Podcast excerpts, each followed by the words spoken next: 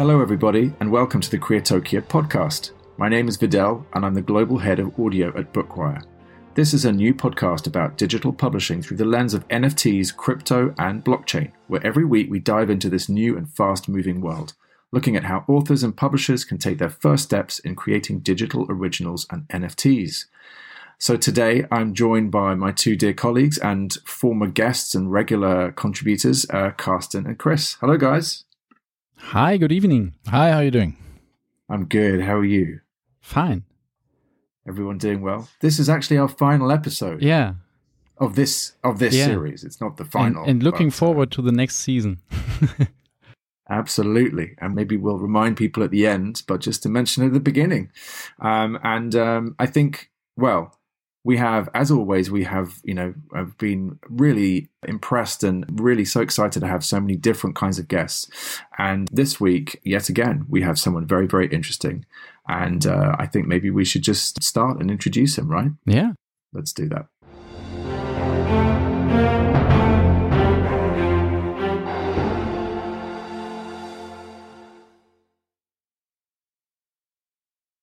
So, without further ado, let's welcome today's guest, uh, who is Elf. Hello, Elf. Hello, nice to be here. Really nice to have you. Welcome, welcome. So, we are going to talk about many things, but I think one of the things that uh, we're kind of fascinated to talk to you about, of course, is what you've been doing around the NFT world. Um, you you have a background as a, as an artist. Um, I believe you even began as an oil painter, and now you're in, in the NFT world, which I love that kind of uh, you know that path. Um, and we want to talk about I mean, decentralization as well, and the role of that that's going to play in, in kind of in, in media and all of that. But I think before we um, bombard you with questions, I mean, my first question is just, yeah, tell us a little bit about yourself and your background and how you really came into the NFT scene. Sure, yeah. So I uh, I've kind of been an artist all my life, mostly a traditional artist. Uh, worked a lot with oil paints and traditional materials. And then around, I don't know, maybe around the age of 25, I think, I went to animation school at Cal Arts. Which is in California, right? Yes. Yeah. Yeah. Yeah. And so I started learning about animation and then I started really getting into uh, computer animation. I thought that computer animation was really interesting because it was more of an unexplored frontier. And I, I, thought it was really cool that you could also use those skills for many other things like video games.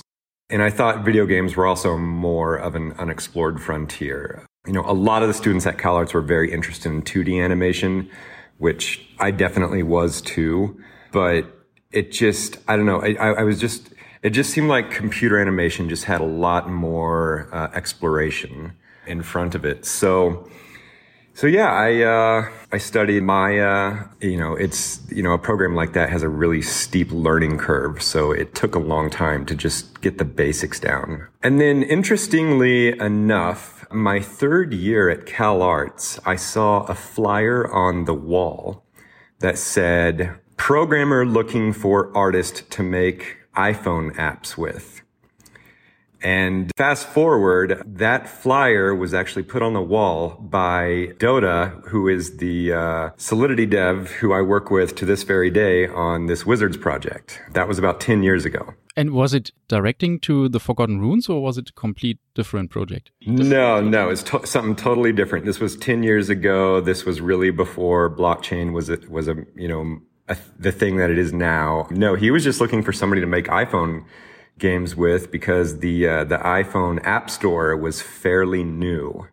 And so yeah, so he and I met uh, through a flyer on the wall, and we started making games, and we weren't very good at it, and we didn't really know what we were doing. But yeah, I mean, so yeah, so I started making iPhone games, and then I'll just fast forward through the rest. After that, I worked at a uh, studio. The only content they made was for YouTube. And at the time, that was a very uh, unique thing because every other studio in Hollywood was obviously making content for film or TV. Um, and so this studio was only doing YouTube. So at the time, that was really unique and innovative. Then I started getting into uh, VR a few years later. I made uh, a three episode miniseries for Google's Daydream And then, yeah, fast forward a little bit more and I started getting really into crypto and NFTs. You know, uh, like any other artist, I, I started out in NFTs just minting my own artwork, just, you know, sort of learning the ropes and uh, seeing what it was all about. And then uh, Dotta, after you know, after a few months of me minting my own work, Dotta contacted me and said he wanted to do a 10k collection. And so here we are. That's that's the story. what has been your, your first NFT uh, when you say you, you have started with uh, minting your first own um, yeah images? Yeah, so I was making digital art for a long time, but I was just uploading it to Instagram and Tumblr and so I had a lot of a lot of digital artwork already. I didn't want to just like reuse it for NFTs, so I reworked a lot of it, gave it a fresh coat of paint, if you will. And yeah, so I just I just sort of reworked a lot of my older work and then started creating new work as well. You know, and funnily enough, I uh, when, when I start, when I first started making NFTs, I was still fascinated with the idea of world building, and I, I think I even put on my uh, my bio on Rarible something about creating a legendarium. Yeah, that was a question in my mind with your first NFTs, whether these has been connected with whatever kind of storytelling or if they just, yeah, were completely independent. Yeah, no, it, it, there was a bit of a storytelling element in there, but you know, it's, it's tricky because, you know, I was doing CG artwork and, you know, I was trying to make like a big cast of characters, but, you know, it, it takes a very long time to even just make one character model in CG, especially when you have to rig it and animate it, texture it and model it. Like it can take like a full two weeks just to make one single character. And so I, I quickly realized, wow, if I need to build an entire world, um, and it takes two weeks to build a single character, this is going to take a very long time you know, it might take as long as uh, Tolkien took to create Middle Earth, which I think is like decades. so, so I, you know, I was, I was, I was on that path to create my very own legendarium in a very slow and laborious way. Um, but then, yeah, fast forward, we found a, a much quicker way to build a world, which is uh, if you just decentralize the, the world building process. Yeah, and when Dotta came um, with the idea of 10k characters, is that the reason that it is too complex to to have these uh, yeah complex persons that you now have these persons in in this pixel art? I'm not I'm not sure I understand the question. Uh, you you were telling that the um, the first character from you, this legendarian uh, person, was very complicated, and you took uh, two weeks to to rig it all up. And uh, now then, uh, Dotta came with the idea of creating 10k characters. And as we know them from today, or as we see them here, our listeners can't see that, but on the shirt of, of Tabita, who's in this room, we, we see this pixel graphic, and it's far more easy than a complex 3D model.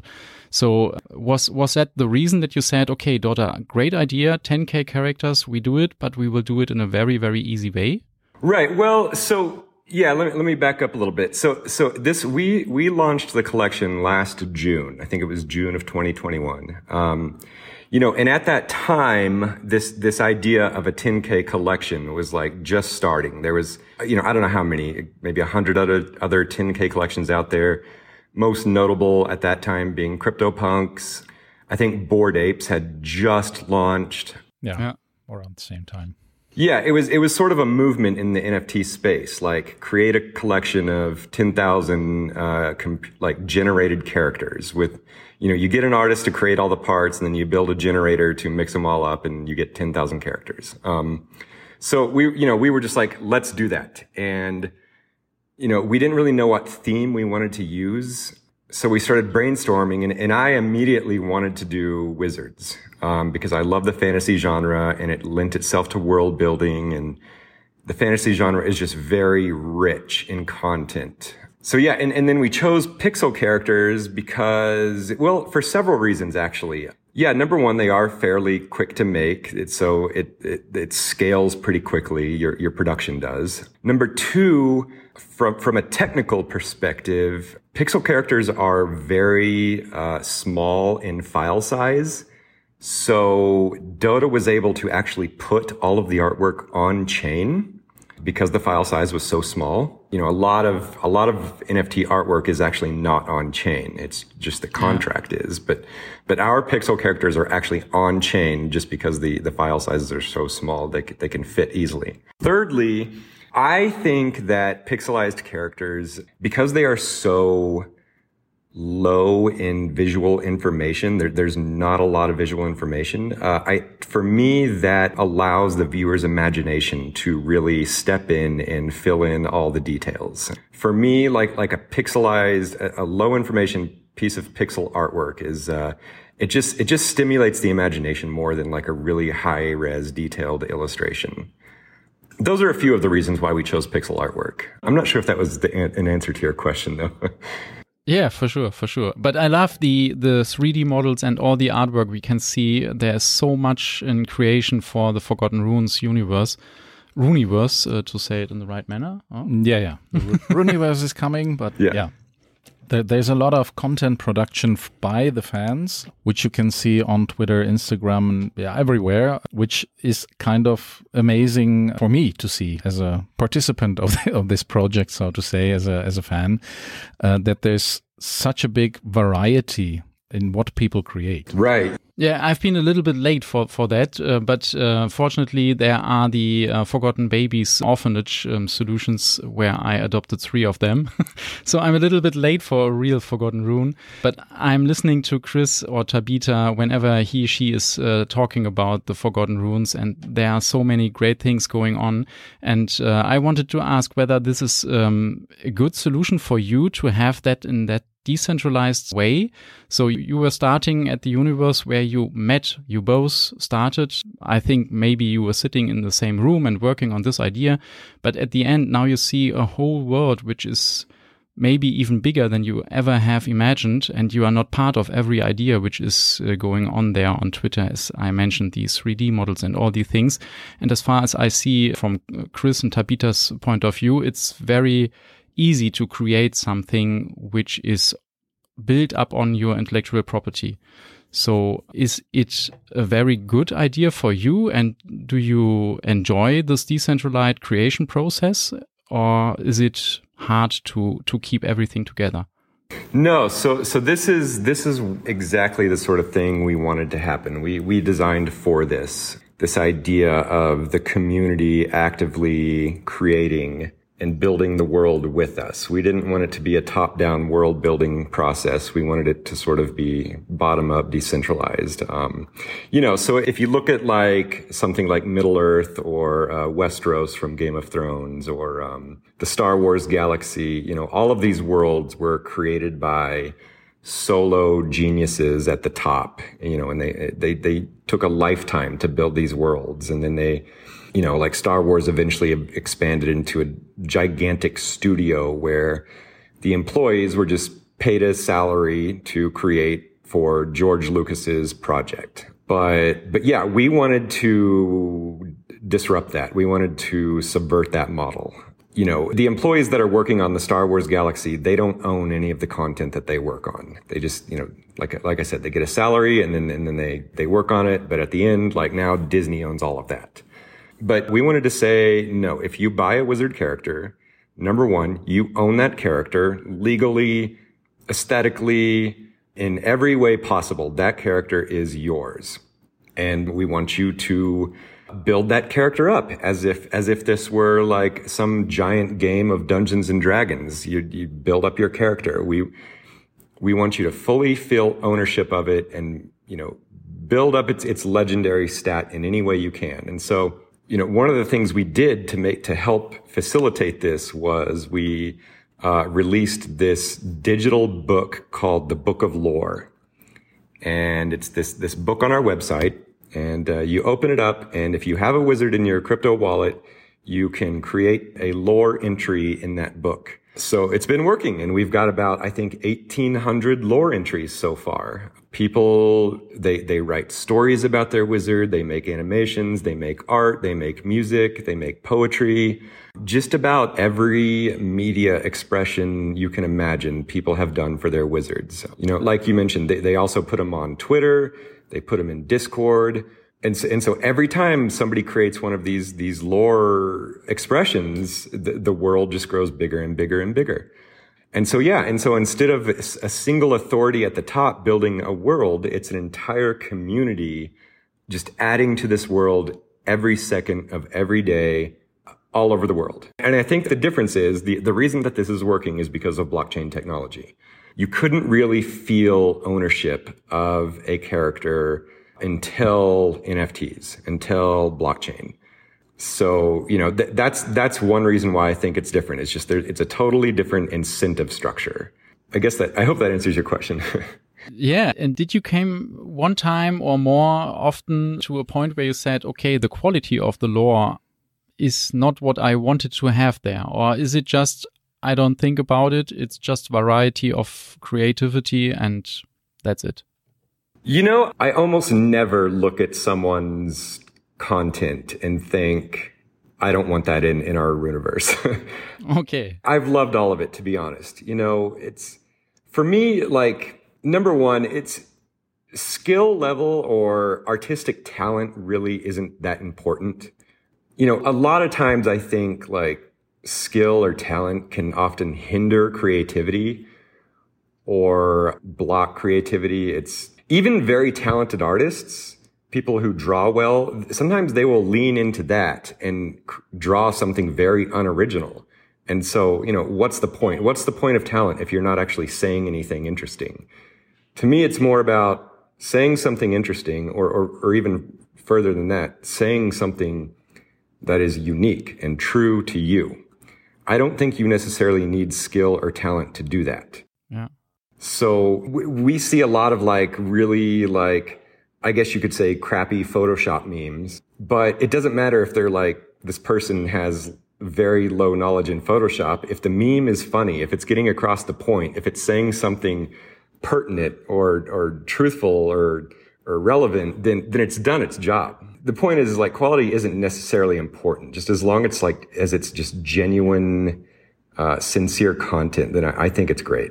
I think also what what I see in in, other uh, NFT projects, the core is is basically the the community that is building up the whole thing. Other other uh, projects also have have great uh, content contribution by the owners of the the NFT, and I think that that is different to the time before Web three, where you could be in a community, but kind of a different feeling to uh, of of belonging if if you actually own part of that and you really build toward it. Doesn't matter if that is is is a Forgotten Runes wizard or if that is a NFT world project where yeah, you're, you're just part of this community, even though the community comparatively is, is relatively small. Yeah. If you have, you only have 2,500 wizard holders compared to 8 billion people, but still it's a different kind of belonging and it's, it's spreading. I know a lot of people who want to want to be part of that community by owning a wizard.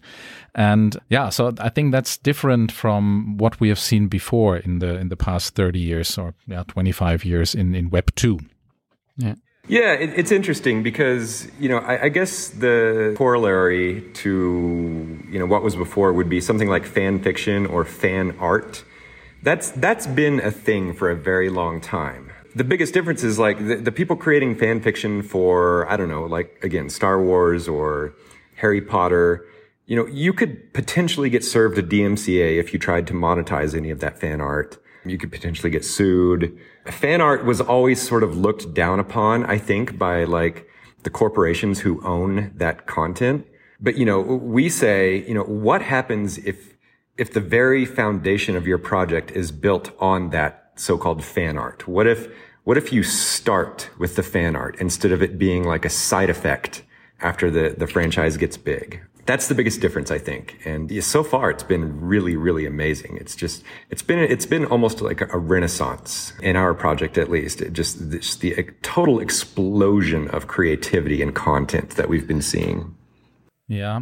Not, not only that, I would say, if I look at other projects by musicians or other artists, it kind of gives independence to artists and that they, they start to feel that uh, I, I, hear a lot of uh, spaces or um, participate in a lot of spaces from musicians who say okay they, they they finally see a chance to to yeah not get rid of but get independent from these big music corporations who may sign you as a label but then you're kind of yeah constricted in what you can do, what you want, you have to deliver.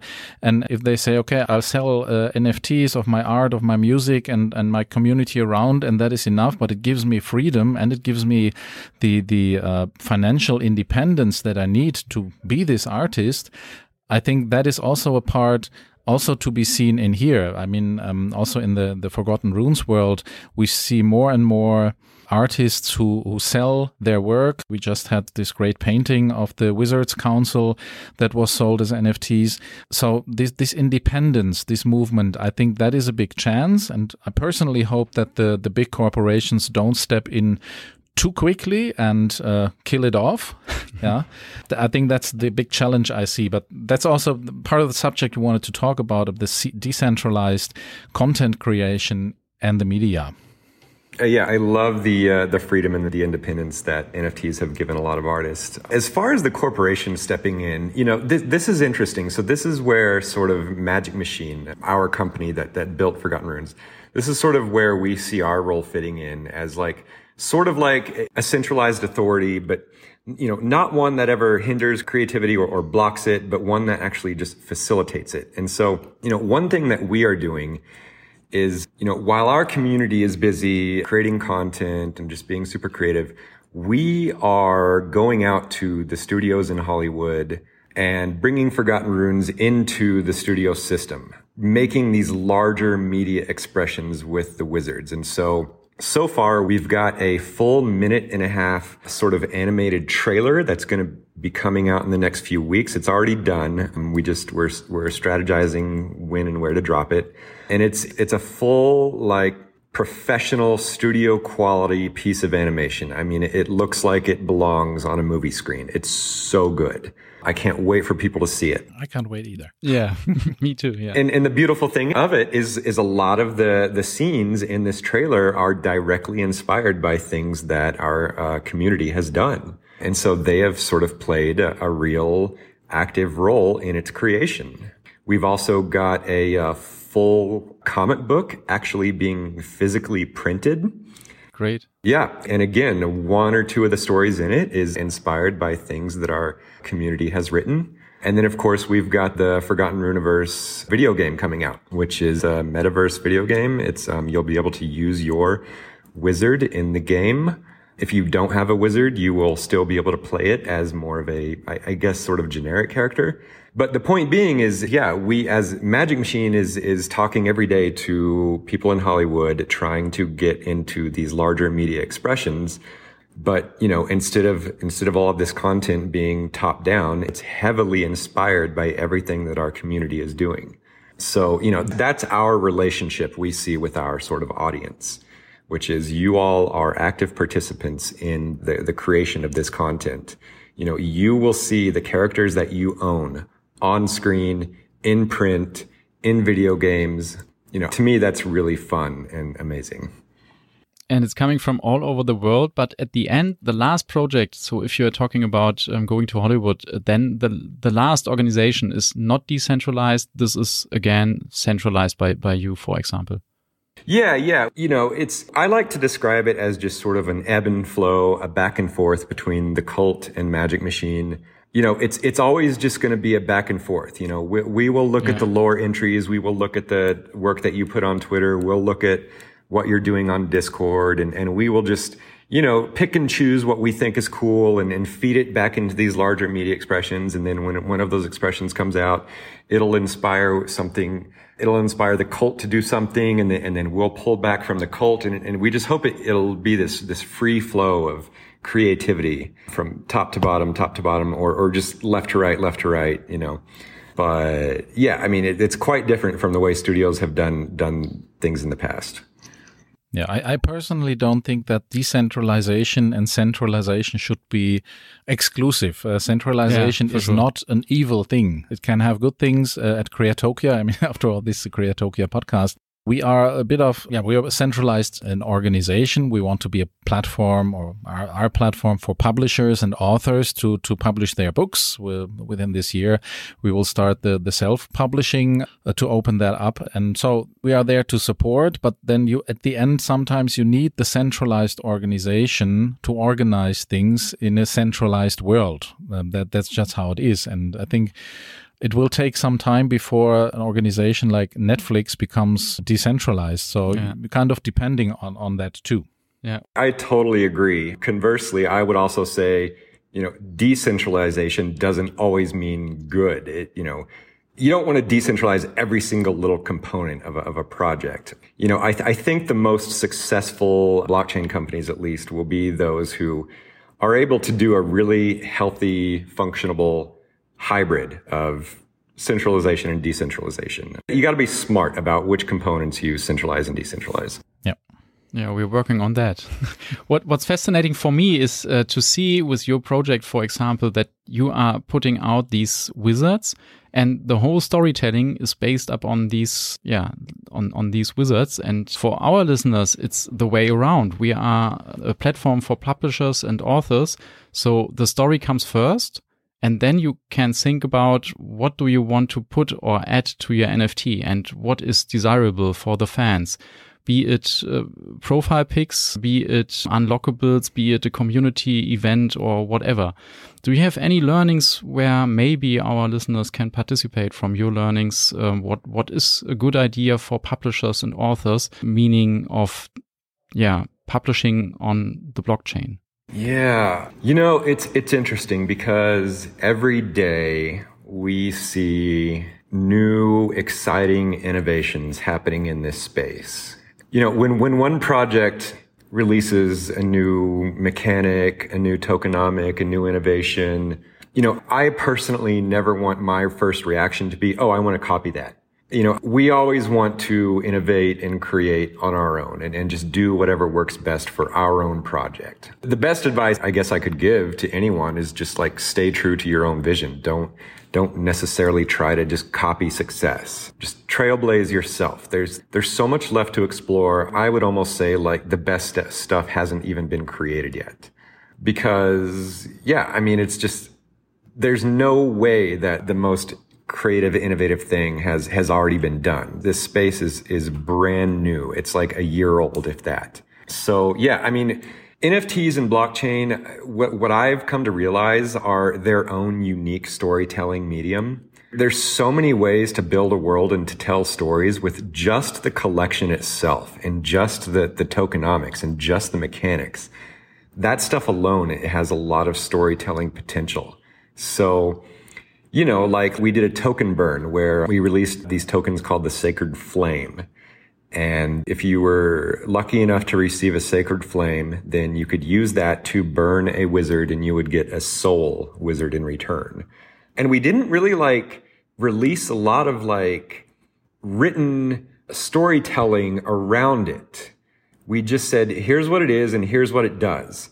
And then, and then of course there was the NFTs themselves, like the, you know, the, the art behind them and the names of the, the soul characters. And when you give that information, like that alone is enough to tell a story that, you know, our whole community would just took that and like built a story around it. And you know, I guess if I'm answering your question, I think it's just the best thing to do is just, just, just create stuff and drop it and see what happens and just like don't follow what any other project is doing. Just, just make your own thing. And if, if it, if it's cool and if it functions, then I think it'll be a success.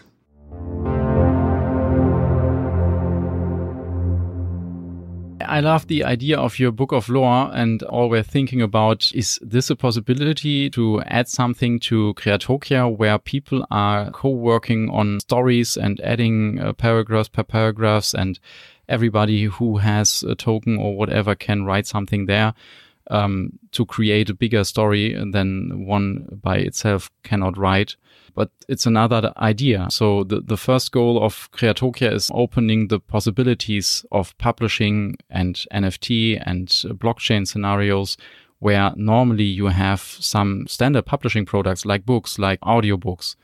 So we are always looking for good ideas for our publishers and authors. What can you add to these products? Because a, a classic uh, ebook is nothing you can put on the blockchain, and this will be I think this will be a failure. So um, you have to add some some more storytelling, some benefits to to these products. So do you think uh, you will open up one of these projects you were talking about, like the comic book or the book of lore, and create a product out of it by itself to put it back on the blockchain, as for example a, a book with special features or whatever? Well, the Book of Lore is on the blockchain. It's it's on chain. Yeah. You know, we may do a printed version of it in some form or another eventually. We are actually talking to book publishers right now. So yeah, I mean, maybe you know, maybe even we do like a yearly book physical book of lore that just collects all the lore entries for that year. I don't know. I'm just sort of brainstorming right now. But yeah, and then the physical comic book, I'm not sure if we will put that on chain. I do know that we are doing, so we're doing the, the printed book, but then we're doing alternate covers for the book that will be available as a free NFT.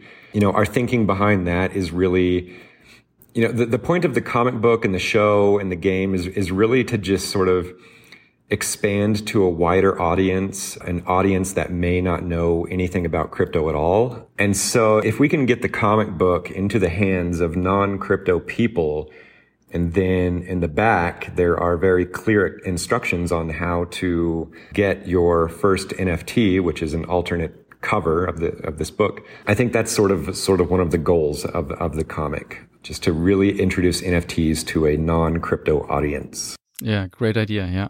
And again, we are doing it the opposite, uh, the opposite way, having books upfront. So people who has no idea about NFTs and we try to get people into the NFT area. But NFT is just the, the technical solution for what we are doing. So very cool. Yeah. That's awesome. So the community is, is one of the biggest parts of any NFT project I can think about. And what I see for the Forgotten Runes, it's uh, so big. So how is that for you, the community building? How is it started? And when did you yeah, maybe change uh, things to have community members there who are doing things that this is managed for you? Yeah, it, that was honestly the, probably the trickiest part for both Dotta and I because I've never managed a community. You know, I've I've always just been an artist, and Dotta is a coder, programmer, and we both just had to sort of stumble into community manage- management and figure it out as we were working.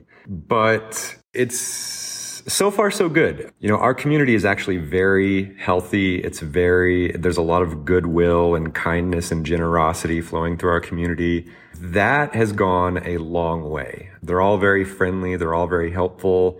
To me, I, I think maybe one of the, the reasons that our community is so healthy is because we all have a mission. We're all focused on a purpose. We've got a lot of like cultural, I guess, signifiers or cultural artifacts within our community. Um, like we've got mottos, we've got memes, we've got guilds, we've got sub communities. You know, a phrase that we say a lot is lore, not floor. That was actually coined by one of our community members, uh, Magus Wazir, who's a legend in his own right. and basically what it means is, you know, unlike a lot of other NFT projects where they, they focus a lot on the floor price of, of yeah. the tokens, we don't focus a lot on the floor price or, or really any of the financialization. We focus on the lore, uh, which is to say we focus on the art and the stories and the narrative and the aesthetics and the culture. And the floor price will, will come from, from its own, from, yeah, from natural. Yeah. Floor follows lore. Great. Yeah that has really gone a long way into really just boosting the the creative uh, impulses of our community. You know, another phrase we have is "put your rune on the door." What that means is it means sort of put your mark on the world, speak your truth, let the world know who you are because you're a wizard. You've got magic inside you. That magic comes in the form of speaking your truth through your creativity. And, and what's fascinating as the, uh, as the metaverse itself expands, I anticipate that our wizards will travel far and wide across the metaverse, putting their runes on every door there is. And, you know, through their travels, their legend stats will increase and they will bring their stories back and they will inscribe them into the book of lore. And, you know, it's, it's that purpose that I think re- that has really kept our community very healthy, kept our community invigorated. And it's just, yeah, it's just, you, you got to give your community a purpose, I think, is what really keeps them, keeps them going and, and expanding and very healthy. Yeah. Sounds like uh, your, your community members can be proud to be a, a wizard. Yeah. Yep, exactly. They are. They yeah. are. I see day by day. Yeah. yeah. Great. Do you have some times where you think you have to to exit this real world or the fake world or whatever is real and fake for you? Do you have to shut down your mobile or whatever in the evening or on a weekend or wherever? I mean, a vacation would be nice. but, you know, this has been like the most fun project slash career path I think I've I, I know that I've ever been on. Yeah. I mean, I wake every morning absolutely loving what we're doing. It's been a dream because, you know, I, I as a kid, I was very much into the fantasy genre. I was a huge Tolkien fan. You know, I was really into like Greek mythology or just all kinds of mythology. I read books on this stuff constantly. And so being able to collect all of that knowledge and put it into one project has just been it's sort of my life's work. and so, no, I, I mean, I, I love working on this and, and I, I don't ever really want to stop working on it. You know, as, as far as like exiting the real world or the fantasy world, I think every day we merge these two worlds a little bit closer. You know, that's one of the things I want to do with the Runiverse is just parallel show the parallels between the Runiverse. Actually, here's how I like to say it: show the parallels between metaspace and meat space. Yeah. And you know, every everything I I do for the Runiverse, I try to let it be inspired by what's happening in the real world. When we say you are your wizard, we literally mean that. We mean it liter- literally. You are literally a wizard. You can. You are literally capable of magic you know, the, the best way to write lore is just to write lore that's inspired by your own life. Yeah. And so, yeah, I mean, it's, this has become a lifestyle. It's, it's, it's, it's a cult. Great. Yeah. So, sounds very, very, very good. And the same for me as, as I've started here with uh, Creatokia and I'm a collector of uh, a lot of things, uh, mostly music stuff, vinyl records. So mixing up my, my careers uh, upfront from digital agencies here now with uh, the collecting DNA. It's great. It's really great when you can blur the line between art and life and make them just become one and the same and indistinguishable from each other. Yeah. So I'm looking really forward for whatever is coming. So we have had some news from you for the comic, for example, and from Hollywood and uh, a lot of other very inspiring things. Maybe even inspiring for our listeners from from publishing and from um, the authors to to do things, publish them on Creatokia on the blockchain, and have great ideas what you can do with these things and uh, maybe to to add some possibilities for participation with your NFT um, holders uh, at the end. And I really like what you are doing here. Unfortunately, you always don't have the time for all these projects. I have seen so many projects since I'm into NFT, and um, I, am lucky enough to see um, the world of the Forgotten Runes through the eyes of Tabitha from time to time with Chris here in our team. yeah. Yeah, Tabitha's a, a, very active and very legendary wizard in her own right. Uh, we love having Tabitha. yeah. She she read uh, some really great lore a few weeks ago. So yeah, yeah, I, I love seeing Tabitha's creative output. Great. And all these these stories, the lore, the book of lore. So if you are uh, looking for a partner for, for your publishing questions to do some advertising here, maybe um, one day we will find together another time for a podcast or maybe for something we can do on Creatokia, on the island of Creatokia. I would love to have a, a, wizard on the island. Oh yeah, no, that sounds great. Yeah, we've uh, yeah. we've we've got so many publishing ideas beyond the comic, um, and we're always looking for new publishers. So I think that sounds very cool. Yeah, great. I'm I'm sure uh, we have a lot of contacts here. as the as the parent. You guys are in Germany, is that right? Yeah. Yeah. Well, uh, Creatokia is in Germany. Uh, Bookwire, the the parent company, so to say, is also in Germany, but also has offices in Barcelona, UK, I think New York as well, right? So uh, that that's more worldwide. In in Germany, they're one of the largest digital publishing. They are not publishers, but it's uh, in between. if whenever you buy a book on on Kindle, then uh, it it went through uh, uh, Bookwire, so to say. So and they started yeah. that in, in 2008, I believe, when it was very new to have a Kindle and digital publishing and ebook and so on. And uh, yeah, that was their first vision. And last year, the founders uh, said, We have another vision. We heard about these NFTs, and that's great for the publishing world. Authors can finally be more free, can create more interesting and exciting works, and even yeah, maybe have characters out of their books and sell them as NFTs and create worlds around the book. Yeah. So and out of that came the the idea to to create a platform for publishers in the NFT space. Yeah. And in the moment we are located here in Frankfurt in Germany, but uh, in the in the upcoming year we have some events like the NFT NYC or the London Book Fair in the next week or some other events where maybe we can meet and greet. Yeah, very cool. That sounds awesome. Yeah, I, th- I think we're going to be at uh, NFT NYC. Great, great. I am. I am. Yeah. Great. and I'm looking forward to do that. Awesome. Very cool. Well, guys, I mean, I, I have been uh, I've been listening quietly in the background, and it's been fascinating. And, and and I wanted to thank you so much for your time, Elf. It's been really really great to have you. I really trying to think of anything I can do to summarize, but I mean, I think what you said about kind of well you, if you're on the creative side you know be true to yourself and and speak your truth i think be a really, wizard. be a wizard. I mean there are so many technical things to think of. There are so many strategic things to think of but also when you're trying to really be creative you have to just kind of not look too much around your shoulder as well and think whatever everyone else is doing. So that's obvious but it's really important not to forget. So it's been really inspiring. Thank you for your time and um, we've loved having you yeah, thank you for the invite. It's been great, and um, maybe I'll see you guys at NFT NYC. Sounds, Hope so. Yeah, sounds great. Th- thank you. Awesome. Take care. Hear you Wednesday. Bye. Take care.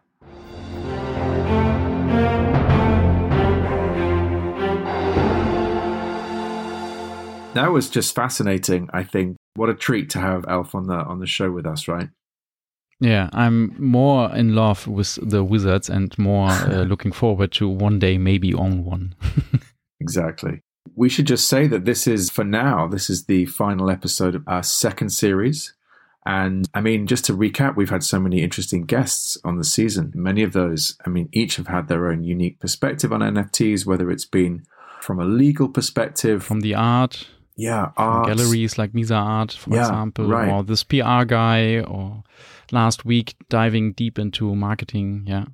So it's been like a really great toolbox, which hopefully um, listeners, you know, if they're really thinking seriously about NFTs, they can take away some really, really useful actions as well as hopefully be inspired about people's stories. So that's great. And also, I mean, the second thing is that we've been able to introduce our listeners to uh, Creatokia and to you, Carsten, as, as general platform manager.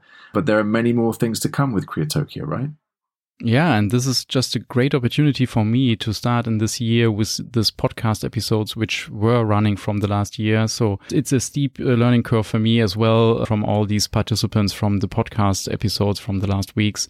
And um, if we're ending here with the second season, this is not the end. Um, we will go on with the third season, I think. Um, exactly. But we have to reorganize some things. And uh, as we mentioned, we have big, big steps on our roadmap, like, for example, adding at least one po- uh, Polygon, one uh, additional blockchain with Polygon. Right. And uh, adding some more flexibility within the smart contracts and the products so that we can open the platform for uh, publishers and authors to create very flexible the project projects and product they want to publish on Creatokia. Yeah. I mean, so there's so, so much more to come, right? We've just got started, yeah. really. Yeah. That's fantastic. Well, I think I just want to say a final thank you to uh, thank you, Carsten, to you uh, for being uh, part of the last few podcasts. It's been great to have you as a kind of regular co-host in a way, and also thank you now to all of our listeners because without you, uh, we would just be talking into thin air. So it's been a real pleasure. Uh, to put this show on for you, uh, season two. Thank you all for tuning in and thank you for your valuable feedback. I think we should, when we do season three, we should definitely do some more um, picking out some Q and A from uh, from the Discord channel. But as always, please keep following us on creatokia.com, on the Discord channel, social media, LinkedIn, and anywhere else. Carsten, have I missed something? No, um, I have missed something. I have to say thank you to, to you, Vidal, and uh, for sure for our listeners, at our listeners uh, who are listening to the podcast episodes. But uh, thanks a lot for your for you moderating this, Vidal. Been a total pleasure. It's been great. I've lo- I've learned a lot. So um, well, thanks everyone. We'll see you on the other side, season three. Stay tuned. Yeah. Bye. Bye-bye. Bye.